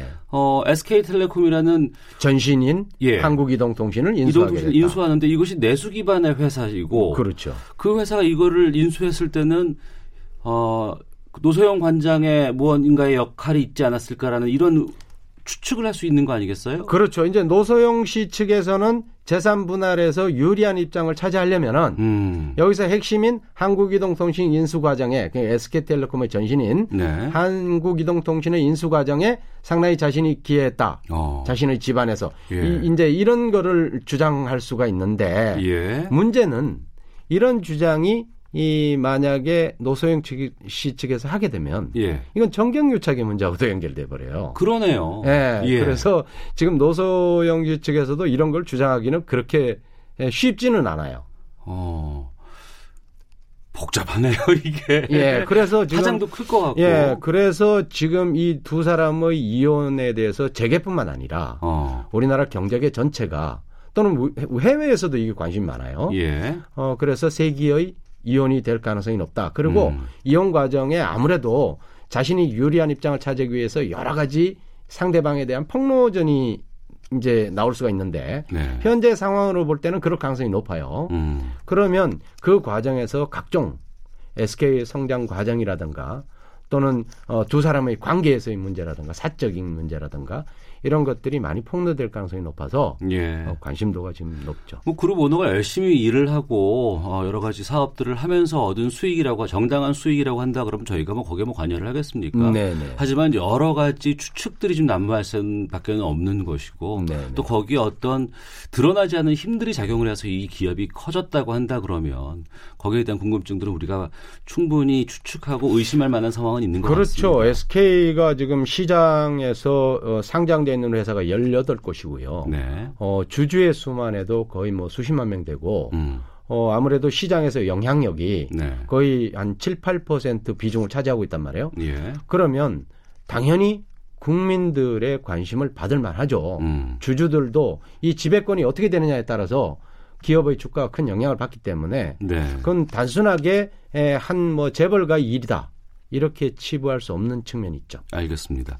그러면 실제로 재산 분할이 이후에 이루어진다고 했을 때 물론 비율에 네. 대해서는 여러 가지 뭐 상황들이 나올 수 있겠습니다만 SK 그룹의 지배 구조에도 영향을 미칠 수밖에 없겠네요. 어, 아무래도 지분을 분할하는 음, 수밖에 없거든요, 지금. 예. 어, 전체 재산이 예, 아까 말씀드린 95%가 주식 재산이기 때문에 음. 이 분할이 어느 정도 이루어지게 되면 네. 예를 들면 뭐 4%나 5%를 준다 그래도 네. 전체 SK 그룹의 지배 구조에서 흔들릴 수밖에 없는 그런 상황이 돼 있죠. 네. 그래서 재산 분할 외에도 이제 이혼 귀책 사유가 이제 한쪽으로 쏠리게 된다 그러면 네. 위자료 같은 것들도 줘야 되지 않겠습니까? 네, 위자료를 줘야죠. 위자료는 이제 세금이 붙는 거예요. 예. 를 들면 세, 뭐 위자료를 100억 받았다. 어. 그럼 50억은 세금을 내야 돼요. 어. 그런데 재산 분할은 세금을 내지 않습니다. 아 그래요? 예, 그래서 이제 대부분의 뭐 재산이 많은 사람들 어. 또뭐 어, 뭐 재벌가라든가 이런 데서 이혼을 할때 음. 상대방 배우자한테 이제 주는 돈은 어, 금전적인 거는 대부분 재산 분할을 통해서 하죠. 네. 이 최태원 회장과 노소영 관장뿐 아니라 지금 재벌가에서 이렇게 이혼 관련된 이야기들이 참 많이 나온다는 얘기를 들었습니다. 예. 최근에 들어서 어, 과거에 예. 에, 그러니까 한 2000년 이전만 해도 우리나라 재벌가에서는 어, 이혼이 금기시 되다시피 했어요. 아무나 하고도 결혼 안 했다면서요? 그렇죠. 아무- 우리가 잘 알다시피 무슨 어떤 정략 결혼이라든가 뭐 이런 걸로 이제 에, 이너서클을 만들었죠. 그 재벌가들의 결혼 관련된 가계도 이런 걸 보고 있으면 상당히 복잡하고 네. 그들만의 리그가 탄탄하게 지금 예, 인맥, 있다. 혼맥, 항맥 이런 걸로 이제 많이 연결되는 게 재벌가였는데 예. 근데 2000년 이후에 이제 재벌 뭐 2세, 3세 시대로 넘어오면서 최근 들어와서는 혼인에 대한 인식들이 많이 바뀌었어요. 어. 어, 뭐 결혼도 연예인과 한다든가. 예. 어, 뭐, 어, 대부분 뭐 좀, 어, 과거처럼 그렇게 에, 자기들만의 리그에서 결혼하는 어. 그런 데서 많이 벗어났어요. 그런데 이것이 결과적으로 음. 행복한 혼인 생활을 영위했느냐? 네. 반드시 그런 건 아닌 것 같아요. 예. 어, 이혼도 많이 이제 에, 생겨나게 됐는데 음. 과거에 재벌가에서 이혼이 없었던 이유는 이혼을 하게 되면 아무래도 위자료 줘야 되고 또 재벌가 내부의 사실들이 많이 공개되고 해서 뭐 이제 사회적으로 망신당하고 뭐 이런 것 때문에 음. 그랬던 것 같고요. 네. 최근 들어서는 그런 인식마저 조금 없어진 것 같아요. 어. 예, 그런데 예, 대표적으로 이제 신세계 그룹의 정용진 그 부회장과 예. 고현정 씨 유명 연- 예, 연예인이죠. 예, 예. 어. 어, 두 사람이 결혼했다가 결혼한 지 한 10여 년 만에 이혼을 했잖아요. 예. 어, 결혼할 때도 큰 이슈였지만 음. 이혼할 때도 상당히 이슈였단 말이에요. 어, 그리고 이재용 삼성전자 부회장도 아, 어. 결국은 뭐 어, 수년 전에 예. 에, 그 부인 임세령 씨와 이혼을 하게 됐고 예. 어, 과거의 재벌 총수들의 이혼은 뭐 전혀 없었던 건 아니에요. 어. 근데 현직 재벌 총수가 이혼하는 사례는 굉장히 드물어요. 예. 어, 그런데 에, 뭐 과거 역사를 한번 보면 김석원 음. 어, 쌍용그룹 회장이 예. 현직 그 당시에 에, 총수 시절에 이혼을 했단 말이에요. 예. 그리고 최석원 저 그 동아그룹 회장 음. 어, 도 마찬가지로 현직 총수 시절에 이혼을 했어요. 알고 있습니다. 예. 예, 예. 그런데 불행하게도 예. 어, 현직 총수가 이혼했던 분들 중에 음. 아직까지 예. 그 재벌 그룹을 이끌고 있는 분은 없어요. 아, 그래요. 다 기업이 어. 망했거나 예. 도산해 버렸어요. 어. 그래서 결국은 가정의 에, 불화가 예, 예. 기업의 미래까지도 불안하게 만든다. 음. 그런 측면에서 보면 최근에 이제 그 재벌 2, 3세들, 4세들 이혼이 덜어 있는데 최근에 뭐 얘기되고 있는 것은 어, 또 이부진 그 호텔 신라 사장이 음. 이 남편인 이문재 씨와 뭐 이혼한다 그러고 네, 또 네. 조연아 씨 최근에 그 대한항공 땅콩 회항 사건의 주, 예, 주인공 예, 예. 조연아 씨도 지금 뭐 남편과 아, 그러네요. 예, 이혼 소송 중이고 해서 우리가 알게 모르게 예. 에, 재벌가에서 자녀들이 음. 이혼하는 사례가 많습니다. 예. 이것은 결국은 재계 전체에도 보면 그 재벌 당사자들에게도 불행한 문제가 아닌가 싶고요. 예. 또 한국 경제 전체에도 어, 상당히 이런 그 가정의 불화가 음. 어, 좀 앞으로 리스크로 작용하지 않겠느냐 하는 우려도 좀 생기긴 해요. 예. 그러면 이전에 여러 가지 이혼 소송의 결과로 인해서 네. 그 기업이라든가 재벌 그룹 구조에 미칠 영향을 좀 드러나게 한 곳도 있었습니까? 어, 있었죠. 어, 대표적으로 어, 동아그룹이나 쌍용그룹 같은 경우를 보면 예, 예. 어, 회장이 그 어떤 여성을 계속 뭐 쫓아다니거나 뭐 음. 그 경영을 등한히 해버렸죠. 아, 그러다가 결국은 사회적 이미지도 안 좋고 네. 시장에서 기업의 가치를 떨어뜨려 버렸죠. 어. 그러다 보니까 아무래도 우리나라 이 시장 보통 상장된 기업은요. 네. 어, 기업의 주가가 떨어지면 신용도가 굉장히 낮아지게 됩니다. 그렇겠죠. 예. 그렇게 되면 회사채라든가 대출을 하는데 금리가 상승을 해버려요. 음. 그럼 아무래도 영업 실적도 나빠지고 이자 비용이 높아지면 음. 금융 비용이 높아져 버리면 결국 감당하기 어려운 상황이 오죠. 네. 결국 그래서 도산에 처하는 경우가 많았어요. 어. 어, 결국 그 재벌가의 문제는 두 사람들의 사적인 문제다. 네. 이런 걸로 보기에는 굉장히 음. 좀저 어려운 측면이 있어요. 예. 가정의 평화가 결국 기업의 평화고 음. 또 그런 그 재벌가의 에, 리디 리더십이라는 것이 음. 직원들한테도 상당히 자괴감을 줄 거 아닙니까? 네. 그럼 기업 전반에도 어떤 세- 생동감이나 음. 역동성이나 이런 것들 많이 떨어뜨리는 요인 되죠. 알겠습니다. 자, 오늘 말씀은 여기까지 듣도록 하겠습니다. 지금까지 재벌닷컴의 정선섭 대표와 함께 말씀 나눴습니다. 오늘 말씀 고맙습니다. 고맙습니다. 네, 여기서 헤드라인 뉴스 듣고 오겠습니다. 지난해 한 해 동안 건강보험료를 내고도 병의원이나 약국 등에 한 번도 가지 않은 사람이 250만 명을 넘는 것으로 나타났습니다. 내년부터 서울 시내 노점이 도로 점용료를 내면 합법적 운영을 할 수 있게 됩니다. 검찰이 앞으로 데이트 폭력 범죄에 대해 삼진아웃제를 도입하는 등 엄정 대응해 나가기로 했습니다. 이명박 전 대통령이 소유했던 서울 서초구 영포빌딩에서 경찰의 불법 사찰 문건이 다수 발견된 영포 빌딩 문건 의혹과 관련해 경찰이 정식 수사에 착수했습니다. 비서를 성폭행하냐미 등으로 기소된 안희정 전 충남지사가 첫 정식 재판에 출석했습니다. 지금까지 헤드라인 뉴스 정한다였습니다. 이어서 기상청의 윤지수 씨 연결합니다. 미세먼지 정보와 날씨 정보입니다. 지금 미세먼지 와 초미세먼지 전국적으로 좋은 상태를 보이고 있고요. 미세먼지는 부산 지역만 보통, 또 초미세먼지는 울산 지역만 보통 정도를 보이고 있습니다. 오늘과 내일 장마 전선과 태풍의 영향을 받기 때문에 비가 내리고 또 바람도 강하게 불면서 대기 확산이 원활할 것으로 보여서 오늘과 내일 대기 상황은 청정한 상태를 계속 유지할 것으로 예상되고 있습니다. 지금 장마 전선상으로 비구름대가 발달을 하고 있는데요. 경기도의 광주 지역, 또 전라남도의 장성 전라북도 임실과 순창 지역은 호우특보가 다시 발효됐습니다. 이렇게 곳곳에 비구름이 강하게 발달을 했다가 비가 내리면서 강화될 것으로 예상되고 남부지방은 오늘 밤부터 내일 새벽 사이 소강 상태에 들겠지만 7호 태풍 뿌라비룬이 점차 북상을 하기 때문에 내일까지는 전국적으로 비가 더 내린다는 점 염두에 두시는 것이 좋겠습니다. 특히 지리산 부근과 남해안, 제주도 산간 지역을 중심으로 200mm가 넘는 많은 비가 더 내릴 것으로 예상되기 때문에 철저한 대비를 하시는 것이 좋겠고요. 도시를 기해서 제주도 남쪽 먼바다에 태풍주의보로 대치가 됩니다. 그리고 오늘 밤 제주도와 전라남도의 거문도 초도, 제주도 앞바다와 남해 먼바다, 울릉도 독도를 포함한 동해 중부 해상으로 태풍특보는 확대되겠고 내일 새벽과 내일 오전 사이에 다시 경상도 지역과 남해 앞바다, 동해 남부 해상으로도 점차 확대될 전망입니다. 앞으로 발표되는 기상 정보에 귀를 기울이시고 특보 정보 확인하시기 바랍니다.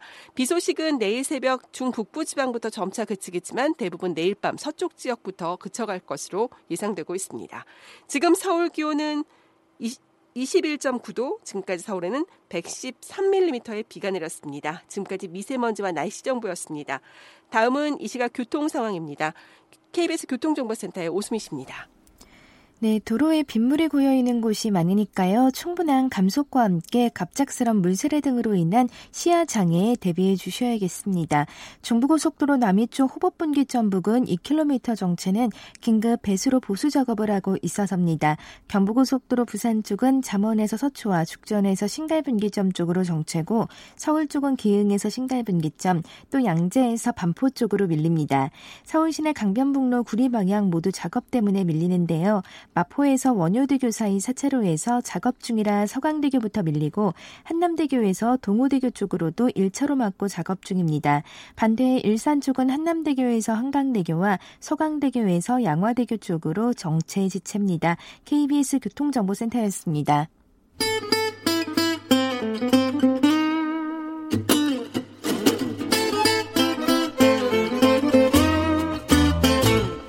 오태훈의 시사 본부. 네, 7월 여야가 후반기 원구성을 위해 협상에 본격 착수했습니다. 하지만 입장 차는 뚜렷해 보입니다. 미리 보는 주간 정가 이슈 이수기의 정치 구말리 시사인의 이수기 선임 기자와 함께합니다. 어서 오십시오. 예, 안녕하세요. 예. 6월은 뭐 성과 없이 끝내버렸고 7월에 저희가 기대를 걸고 있습니다만 어, 여당은 일단 국회의장단부터 먼저 뽑고 그 이후에 상임위원장 배분해 하자 이렇게 주장을 하고 있고 야당 같은 경우에는 이걸 같이 배분하는 걸로 협상하자. 어, 이 전략에 왜 이렇게 차이가 나는지를 설명해 주세요. 일단 여당은 좀 빨리 예, 의장단부터 구성해야지 국회가 좀 가동되는 거 아닌가라는 생각이 있는 것 같고요. 예. 거기다 원래 국회의장은 사실 일당 몫이라는 게 어, 관례적으로 돼 있었잖아요. 네. 그랬는 그러니까는 이제 민주당 입장에서는 일단 의장단은 음. 먼저 뽑았으면 좋겠다는 거고 그래서 이제 의장 후보를 이미 선출해 놓고 있는 거고요. 근데 야당 입장에서는 어 상임위원장 그러니까 여당의 의장을 여당 몫으로 딱 해놓고 나면 나머지 협상력이 좀 떨어지잖아요. 예, 그러니까는 예. 왜 여당이 당연히 그 국회의장을 가져가야 된다고 생각하느냐. 음, 당연한 거 아니다. 아, 당연한 거 아니다. 투표하자. 어. 그러면서 같이 협상 테이블 안으로 갖고 와야지 아, 여당의 국회의장 줄 테니까 그러면 나머지 더 많은 부분을 야당에 내놔. 이렇게 이제 얘기하려고 협상력 차이 때문에 지금 그러는 거죠. 네. 그 더불어민주당에서는 그 공석인 국회의장의 윤희상 육성 의원을 후보로 지금 내놓고 있는 상황이죠. 네, 문희상. 문희상, 문희상 의장. 네, 예, 문희상 예. 의장. 워낙 육선 의원이고 의회주의자로 알려져 있고 뭐 예. 성품이 온화한 편이라 음. 아, 사실 야당에서도 별로 그렇게 거부감은 없는 그런 후보죠. 네. 근데 아까 말씀드린 대로 이제 그런 협상력 때문에 지금 어, 야권에서는 이제 투표로 하자 이렇게 얘기를 하고 있어서 좀 곤혹스러운 상황이긴 한데 어쨌든 좀 시한이 있어요. 네. 왜냐하면 어, 경찰청장 후보자 인사청문회 해야 되거든요. 지금 후보자를 그러네요. 지명해 놨기 예, 때문에 예. 그- 그게 9일까지예요. 음. 그래서 9일이 1차 시한. 그다음에 7월 17일 재연절이잖아요. 70주년 재헌절이에요. 예. 근데 재연절에 주인 없이 그러니까요. 뭐 주인이야 국민이지만 물론 근데 그회그 행사를 중간할 그 호스트가 없이 하게 될 경우 그건 너무 안 좋잖아요 모양이. 음. 그래서 지금 2차 저지선이 7월 17일 보고 있는데 그것도 중순까지나 가야 되는 거니까 가능하면 빨리 돼야 되겠죠. 네. 여당에서는 운영위원장과 법사위원장을 좀 내심 가져왔으면 하는 바람인 것 같고 한국당은 양보할 뜻이 없는 것 같고요. 네. 원래는 이제 운영위원장도 그 전까지만 해도 운영위원장이 여권 몫이고 법사위원장은 보통 야권 몫이고 이런 식으로 좀 나눠서 했었거든요. 예. 그런데 지금 이제 반대로 돼 있잖아요. 음. 그래서 예, 여당 여당에서 이제 운영위원장 가져오고 그리고 이왕이면 모든 법이 통과해야 될 법사위원장도 좀 가져왔으면 좋겠는데 그거는 욕심인 거고 아마 야권에 줄 것 같아요. 네. 그러나 자유한국당에는 안 주고 싶은 생각이 있겠죠. 아, 오히려 그럼 다른 당이라도 어, 야권의 야권의 당이 여러 개가 있으니까 음. 어, 협상을 할 때 그렇게 주고 싶은 마음이 있을 텐데 아마 자유한국당이 그 부분을 좀 받아들이지 않으려고 하겠죠. 네. 그래서 그런 부분들 때문에 지금 야권에서는 개혁 입법 연대라는 얘기가 나오는 거고 음. 그 정의 평화와 정의의 모임하고 이제 바른미래당이나 이런 쪽에서 뭐 그런 게 좀 되면은 협상하는 데 있어서 좀 유리해지지 않겠는가 우리가 그런 얘기가 나오는 것 같아요. 네. 바른미래당이나 민주평화당이나 정의당 쪽에서도 상임위 하나 정도는 우리가 갖고 싶다라는 속내는 있을 것 같아요. 지금 정의당에서는 이미 얘기했죠. 환노 위원장은 본인들이 하고 싶다라는 사- 음, 그러니까 의사를 표명했어요. 오늘 아침에 노회찬 의원도 얘기를 했고요. 그리고 어 평화민주당에서도 상임위원장 하나는 가, 져가고 싶다. 아니면 국회 부의장 내놔라 이런 거고 바른미래당에서도 국회 부의장 하고 상임위원장 줬으면 좋겠다. 이제 지금 그런 얘기를 하고 있거든요. 네. 어 그래서 이제 개혁입법 연대를 좀 전에 말씀드렸는데 여기가 이제 만약에 157석 정도로 지금 얘기를 하고 있는데 어 바른미래당 빼고도 바른미래당 안에서 지금 이쪽 민주평화당 평화민주당 민주평화당 쪽하고 가까운 3명을 합하면 157석인데요. 무소속까지. 네. 어, 고다 합해서 진짜 표결 표대결로 간다 하면 국회의장단 구성하는 거, 음. 그다음에 상임위원 상임위원장 하는 거, 배분하는 것까지 다 잔뜩 빼고 할 수도 있다. 음. 극단적으로 예, 하면 예. 어, 그런 면에서 굉장히 위력이 세다. 아, 아예 이걸 가동하자. 그렇게 음. 해서 상임위원장 이쪽 그 여권의 우호적인 세력들로 다 놓고 그러면서 정말 힘있게 그 중반기 국회에 가보자라는 지금 얘기를 하는 거거든요. 네. 음, 가능성은 근데, 어떻게 보세요?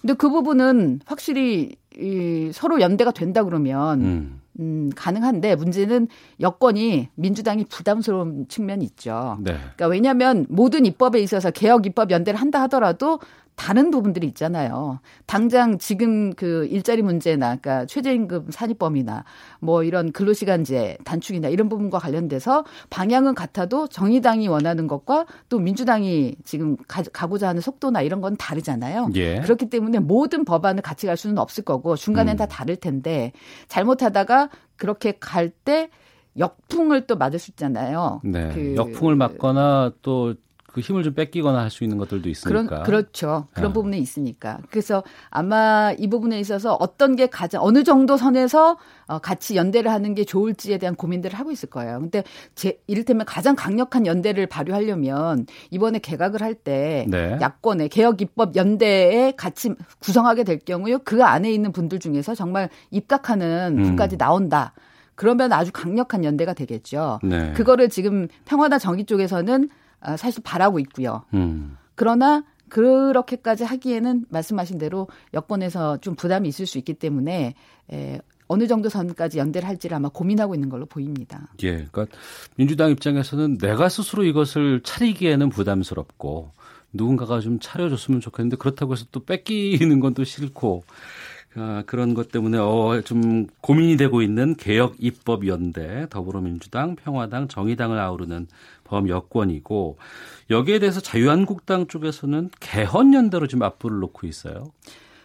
그러니까 사실은 원래 문재인 대통령이 개헌을 했잖아요. 하자고 했고 개헌안 내놨고 네. 그리고 지방선거 때 같이 투표하자고 했었잖아요. 네. 근데 이제 그거 그때는 시간을 누구 말대로 그러니까 지방선거 때 투표를 같이 하면은 그러니까 뭐 투표율이 올라가거나 이런 부분들은 있을 수 있지만 지지율 차이 지지율이 그대로 반영이 돼서 개헌의 제대로 된 뜻을 반영하지 못한다라는 음. 게 이제 주장이었는데 그래서 나중에 하자고 얘기를 했던 건데요.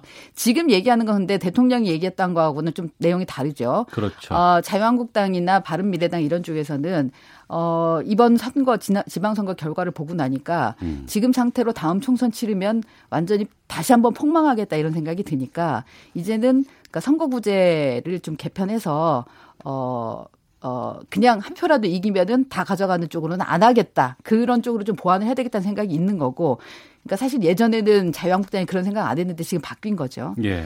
어, 하여튼 그 다음에 이제 그 비례 대표성을 좀 강화해야 되겠다. 네. 어, 뭐 이런 생각들이 있어서 이 여기에 들어갔고 또 어, 대통령이 주장했던 거는 대통령 중임제였는데 여기서는 의원 내각자 부분을 좀 강화해서 음. 당이 좀 여러 개 있어도 연대해서 어, 총리를 내올 수 있게 뭐 이런 부분들에 대한 좀 길을 열어야 되겠다라는 지금 생각을 하고 있는 거죠. 그래서 개헌을 얘기했는데 어, 음, 이 부분에 대해서 지금 여권은 지금 얘기할 때가 아니다라고 생각을 하고 있기 때문에 얼마나 어, 이게 먹힐지는 좀 봐야 될 것 같아요. 그러나 평화와 정의, 바른 미래 다 이 개헌이라는 데 대해서는 속으로는 음. 아 나쁘지 않아 이 논의가 되는 게 그렇게 네. 아마 생각은 하고 있을 겁니다. 알겠습니다. 국회 짚어보고 이제 청와대로 가보겠습니다. 문 대통령 오늘 공식 업무에 복귀를 했습니다. 어, 또 이번 주에 여러 가지 뭐 북미 고위급 회담이라든가 알려진 일정들도 상당히 많이 있고 또 개각과 함께 각종 경제 지표 악화에 따른 국내 현안이 산적한 상황이에요. 먼저 그 대통령 건강과 관련해서 소문이 막 이상하게 돌았어요. 네, 왜냐하면 대통령이 24일 날 러시아에서 오신 다음에 8일 만에 지금 이제 오늘 음, 선보이시는 건데 아직 화면에는 안 나왔어요. 네.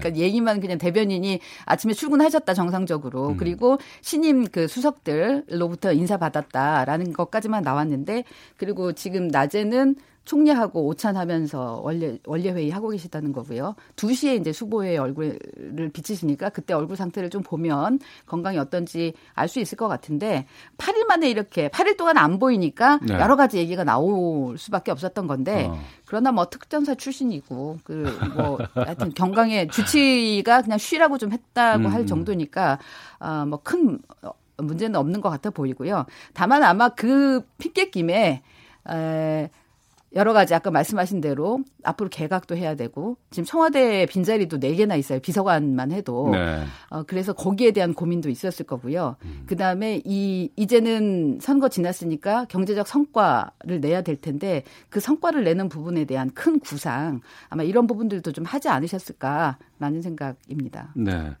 그 홍영표 더불어민주당 원내대표가 고용노동부 장관을 작심 비판했다는 기사가 나왔습니다. 이건 네. 어떻게 보세요? 아, 이 부분은 이제 아무래도 음 김영주 이게 이제 개각 때문에 혹시 김영주 장관이 그래서 1순위에 들어가는 거 아니냐 이런 얘기들이 나오는 건데 이 부분은 그런 것 같아요. 지금 정책을 추진하는 데 있어서 이를테면은 최저임금 산입 범위 이런 부분과 관련해서도 김영주 장관이 예, 주로 어, 정부 여당은 조금 더 이 그 단점들을 보완해 가면서 가려고 하고 좀 천천히 가려고 하는데 김영주 장관은 너무 노동계 쪽만 대변해서 얘기하는 거 아니냐. 어, 그래서 지난번에 이 최저임금 산입범위 늘린 거 가지고 당은 선거 선거 유세 갈 때마다 그 이걸 반대한 반대하는 민노총 관계자들이 와서 굉장히 곤혹스러워하고 힘들었는데 도망 다니기도 하고 그랬잖아요 대표단이. 그렇습니다. 그랬는데 이 부분에 대해서 그러면 정부가 왜 이렇게 할 수밖에 없었는지를 설명하고 음, 음 홍보하고 예. 당사자들을 만나서 이해해서 그런 일이 안 벌어지게 하고 이래야 될 텐데 정부는 왜 손 놓고 있었느냐. 음. 해당 부처 장관이 오히려 딴 소리만 하지 않았느냐 이제 이런 얘기를 하고 있는 거예요. 거기다가 네. 지금 근로시간 단축 하는 부분에 대해서 이것도 탄력적 근로시간제를 줄이느냐 늘리느냐 이 기간을 이거 갖고도 지금 얘기가 다르고 거기다가 김영주 장관이 얼마 전에 또 전교조의 법의 노조 취소하는 부분을 이 정부가 이 정부가 이거 그 법률 법률적으로 검토할 수 있는 건지 네. 이, 보겠다 이렇게 얘기를 했단 말이에요. 음. 근데 청와대에서는 바로 이거는 직권으로 우리가 할 수 있는 게 아니다. 이건 법원 대법원의 판결을 봐야 된다 이렇게 얘기를 했어요. 예, 일부에서는 판결이 났다고 지금 오보한 도도 좀 있었습니다. 네, 그래서 예. 이 부분에 대해서는 굉장히 예민한 문제이기 때문에 예. 어, 사실 당정 간에 음. 당청 정 간에 이 굉장히 그 합의가 잘 이루어져야 되는데 효, 효율적으로 그 부분을 아마 독자적으로 얘기를 한 부분에 대해서도 좀 그러니까 문제가 있다라고 생각해서 당에서는 약간의 견제구를 지금 날린 거 아닌가 싶어요. 예. 또 주말 사이에 탁현민 행정관의 거취 문제가 상당히 많은 분들의 관심을 불러일으켰는데 어, 사의 표명을 했고 근데 이것이 반려가 돼서 천년 올 때까지는 있어라라고 지금 얘기를 했어요. 정청래 의원도 탁 행정관 오늘 출근했다고 아까 얘기해 주셨거든요. 네네. 예. 그 이렇게 선임 행정관이긴 한데 2급 별정직이거든요. 예, 예. 행정관의 거취가 이런 뉴스가 되고 모든 사람의 관심사가 되는 그런 게 굉장히 이례적이긴 한데요. 어쨌거나 그만큼 어, 탁현민 행정관이 갖고 있는 그 현 청와대 안에서의 이 무게감이 좀 크다는 얘기겠죠. 워낙 금방 행사들을 그동안에 잘했다라는 그런 평가가 많기 때문에. 근데 본인 입장에서는 아마 그랬을 거예요. 그동안에 어, 나간다고 얘기를 계속 했, 했었던 게 있어서 그래서 주변에서 언제 나가냐 이런 얘기가 있고 거기다가 또 실질적으로 건강도 안 좋고 거기다가 이번에 뭐 인사에 대한 갈등 얘기들도 나왔지만 인사에 음. 대한 갈등보다도 어쨌거나 인사가 있었잖아요. 본인의 윗사람이 조한기 어, 전 비서관이 옮기고 다시 왔단 말이에요. 공 아래서. 그러니까 이런 상황이라면 그러니까 전체적으로 인사가 좀 변화가 있을 때 그럼 내 거취도 다시 한번 정리해야 되는 거 아닌가라는 생각에서 본인이 얘기를 한 것 같고요. 그러나 청와대에서는 어 아, 그 지금 할 역, 할 일이 있다라고 음. 생각해서 첫눈이 올 때 보내주겠다 이제 이렇게 얘기를 했다는 건데 예. 또 사방에서 그래 얘기 하더라고요. 첫눈이 올해 첫눈이 온다는 얘기, 올 때라는 얘기인지 내년이라는 음. 얘기인지 어느 해인지는 없는 거 아니냐. 아, 해가 특정되지 않았다. 네, 그런 얘기도 하고 그러던데. 예. 그러고 또또 뭐 어, 사직서를 탁 하고 내니까 음. 뭐또 탁 하고 반려를 하더라. 역시 탁은 어, 뭐 유능한 능력자다 뭐 이런 예, 얘기도 예, 나오고 예. 하여튼 여러 가지 그 얘기를 만들어낼 정도로 하여튼 어. 이슈가 되는데 오늘 출근했다고 하는 거 보고 네. 그다음에 어쨌든 임종석 실장이 반려하는 것처럼 얘기가 됐지만 음. 그건 결국 대통령의 뜻이 반영됐을 거기 때문에 네. 당분간은 하는 거 아닌가 라는 그렇게 예상을 해봅니다. 예. 더불어민주당 그 8월 전당대회 앞두고 이제 새 지도부에 대한 관심들도 많이 높거든요. 앞서 정청래 전 의원 같은 경우에는 이해찬 총리가 출, 전 총리가 어, 출마할 것이다 이렇게 언지를 주고 갔는데 어떻게 보세요? 지난번에도 잠깐 말씀드렸었는데 결국은 그러니까는 큰 틀로 보면 그러니까 이해찬으로 상징되는 그런 이제 친문 진영 그러니까 친문 후보들이 이제 여럿이 있는데 단일화가 되느냐 안 되느냐. 네. 그다음에 어 그러면 비문 쪽에 상징성을 갖고 있는 김부겸 장관이 나와서 되느냐 안 되느냐. 이제 이게 음. 결국은 전당대회를 보는 큰 그 관전 포인트인 것 같아요. 네. 근데 지금 이제 김부겸 장관이 본인이 나오고 싶은 뜻을 인터뷰에서 밝혔다가 이제 그 부분이 사실 친문이 강하게 견제한 거거든요. 네. 이 대통령 너 나오는 거 이렇게 해서 너 나오면 결국 대통령이 힘이 실렸다라고 사람들이 해석할 거고 그거 홍보하면서 다닐 거 아니야. 이거 대통령한테 너무 부담 준 거 아니야? 라면서 음. 굉장히 견제구를 날린 거고 그게 견제구가 어느 정도 좀 먹, 먹힌 거예요. 그래서 어 김부겸 장관이 페이스북에다 올렸잖아요. 본인의 거취라는 제목으로 네. 결국 이게 에, 자신이 불찰이고 음. 어, 송구스럽다. 그러니까 결과적으로 이- 어쨌든 대통령한테 부담을 드린 것 같다. 일단은 지금 장관직에 이제 하, 하고 싶은 음, 이 하고 싶은 거였지만 근데 지금 당, 당 장관직이 좀 어, 전, 전념하겠다 이렇게 얘기를 한 거거든요. 그러니까 거기다가 지금 뭐 이렇게 폭- 폭우도 쏟아지고 어, 태풍이 온다니까 주무 장관 입장으로서는 지금 굉장히 좀 곤혹스러운 상황이 돼 있을 거예요. 이건 알겠습니다. 봐야 될 것 같고 예. 대통령이 결국은 판단을 하시겠죠. 네, 알겠습니다. 이수기의 정치구말리 함께했습니다. 시사인 선임 기자 이수기 기자와 함께했습니다. 고맙습니다. 감사합니다.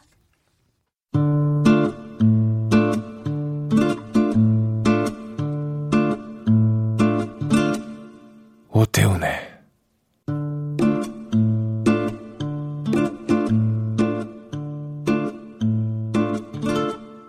시사본부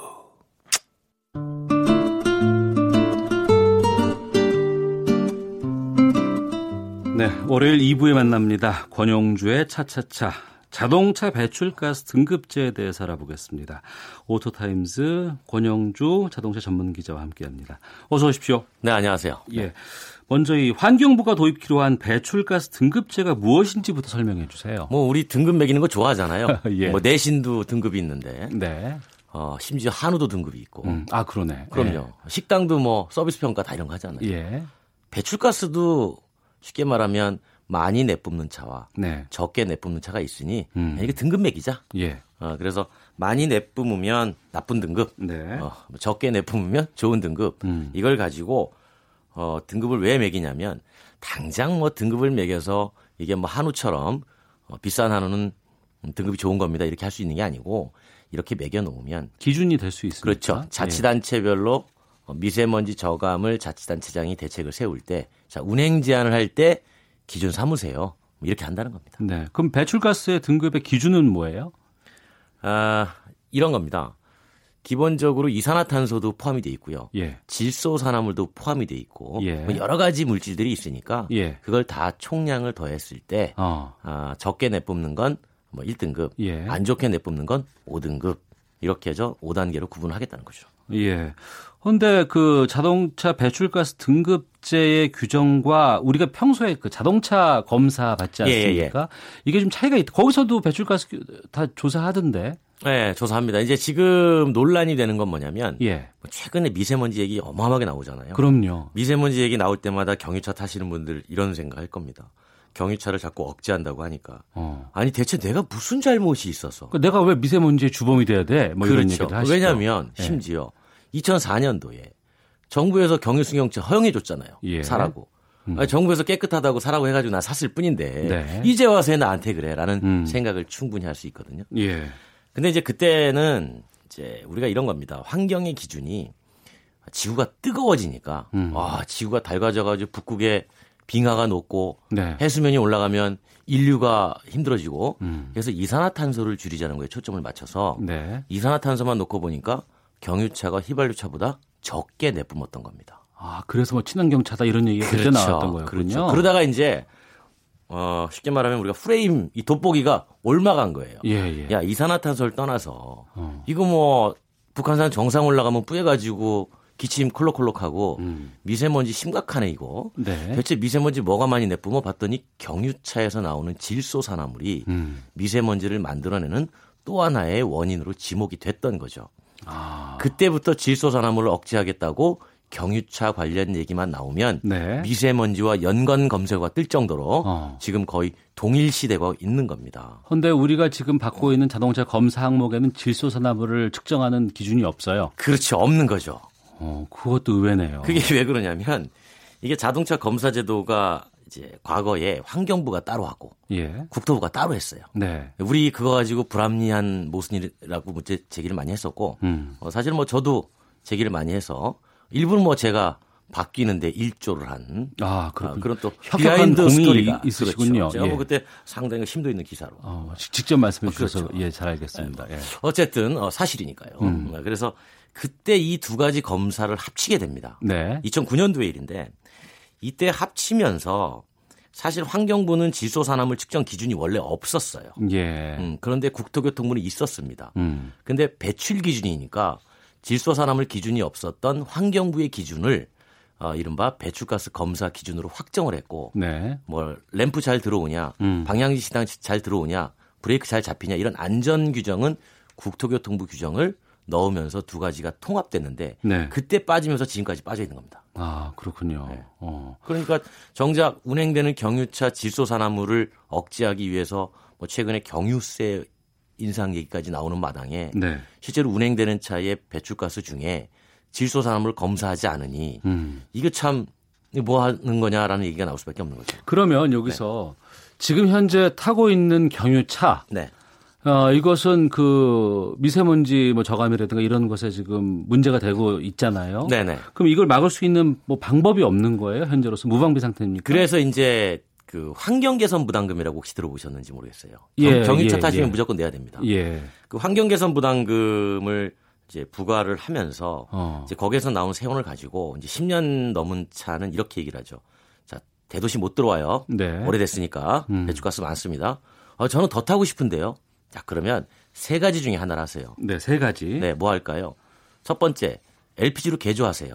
예. 어, 그거 저 돈 없는데요. 나라에서 지원해 주겠습니다. 음. 라고 하는 게 이제 LPG 개조 지원해 주고 예. 또한 가지는 폐차하세요. 음. 어, 지금 더 탈만한데요? 중고차값 보전해 드리겠습니다. 어. 폐차하시고 새 차 사세요. 예. 그래서 그 제도가 하나 있고요. 예. 그것도 싫으면 저공해 장치를 부착하세요. 아, 이 기존의 차에다가 그렇죠. 예. 어, 추가로 매연 여- 여가 장치를 부착하고 음. 그러면 도심 진입을 허용해 드리겠습니다라고 하는 게 지금 수도권에서 네. 시행이 되고 있는 거죠. 그럼 이 세 가지 시행들이 다 정, 정착이 되고 있다고 보세요? 어, 그렇게 쉽게 돼가고 있지는 않습니다만 예. 이제 문제는 이 세 가지 중에 무엇이든 하더라도 음. 세금이 들어가는 거잖아요. 그러네요. 그렇죠. 우리가 낸 세금이 다 투입이 되는 겁니다. 예. 음. 그러니까 일정량 올해 예를 들어서 정부가 8만 대를 적용해 하겠다. 네. 그럼 8만 대에 대한 어, 세금만 책정돼 있는 거고 나머지 차들에 대해서는 적용해 조치 지원이 안 되니 음. 그 차들은 계속 운행이 되는 거죠. 그러니까 해마다 해마다 적용해 조치를 해야 되고 이게 10년 동안 들어간 돈이 2조 한 4천억 원이 넘습니다. 어. 예, 그러니까 우리는 막상 경유차를 폐차하고 다시 경유차를 사고 예.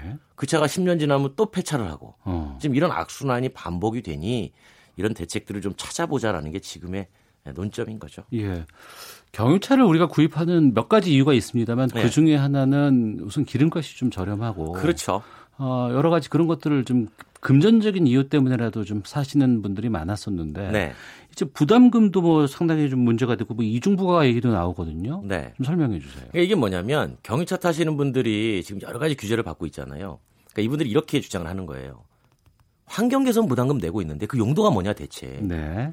내가 경유차 타면서 공기를 오염시키니 그 오염시키는 걸 다시 정화하기 위해서 필요한 비용이라 그래서 나는 내고 있지 않냐. 그러네요. 그런데 여기에다가 왜 운행 제한을 또 시키고 음. 뭐 경유세 인상을 또 얘기가 나오고 뭐 이런 것들에 대해서 너무 불합리하지 않느냐라는 얘기들을 하시는 거죠. 왜냐하면 네. 기본적으로 이 환경세는 기름값에도 일정 부분 어, 적용이 돼야 되는 게 사실입니다. 예. 그렇기 때문에 이제 정부에서도 최근에 경유세 인상 얘기가 나온 게 음. 결국은 오염자가 네. 거기에 대한 비용 부담을 더 해야 되는 거 아니냐라는 취지인데 어. 경유차 타시는 분들은 이미 환경 개선 부담금이라는 걸로 내가 지금 비용 내고 있지 않느냐라고 예, 예. 했더니 그러면 환경 개선 비용 부담금은 없애버리고 어. 경유세가 인상되면 네. 어느 정도 논리에 맞으나 음. 그렇지도 않고 환경 개선 부담금은 놔두고 경유세를 높인다 그러면 이건 이중 부가다라는 네. 얘기가 나온 거죠. 그리고 또 경유 기름값도 올린다면서요. 그러니까 이제 지금 기름값이 올린다는 게 결국은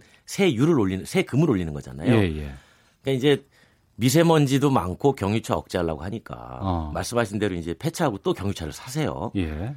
아예 좀 어, 사지 못하게 하는 방법이 없을까? 어. 그렇다고 강제로 막을 수는 없으니 예. 차라리 경유의 세율을 좀 더 높이는 방안을 찾아보자라는 음. 얘기가 이제 과거 정권부터 꾸준히 추진이 됐던 거고요. 예. 이제 거기에 대해서는 아마 시행 자체는 쉽지는 않을 거라고 보긴 해요. 음. 왜냐하면 워낙 이제 조세 저항이 크기 때문에 그러면 예. 반대로 이런 얘기 나오죠. 경유세를 높이는 게 아니라 휘발유세를 낮춰서 맞춰주면 얼마나 좋을까? 음. 네. 그 올리나 내리나 예, 맞춘다 그러면 그렇게 맞추는 게 더 낫지 않느냐라는 국민들의 바람이 있는 거죠. 알겠습니다. 권용주의 차차차 오늘 말씀 여기까지 듣겠습니다. 오토타임즈의 권용주 기자였습니다. 고맙습니다. 감사합니다. 네. 시사본부 준비한 소식은 여기까지입니다. 내일 오후 12시 20분에 다시 찾아뵙겠습니다. 7호 태풍 프라비룬이 북상 중입니다. 내일쯤 우리나라 상륙할 거라고 하는데요. KBS 1라디오에서 태풍 관련 정보 계속 알려드리겠습니다. 자, 내일 뵙겠습니다. 안녕히 계십시오.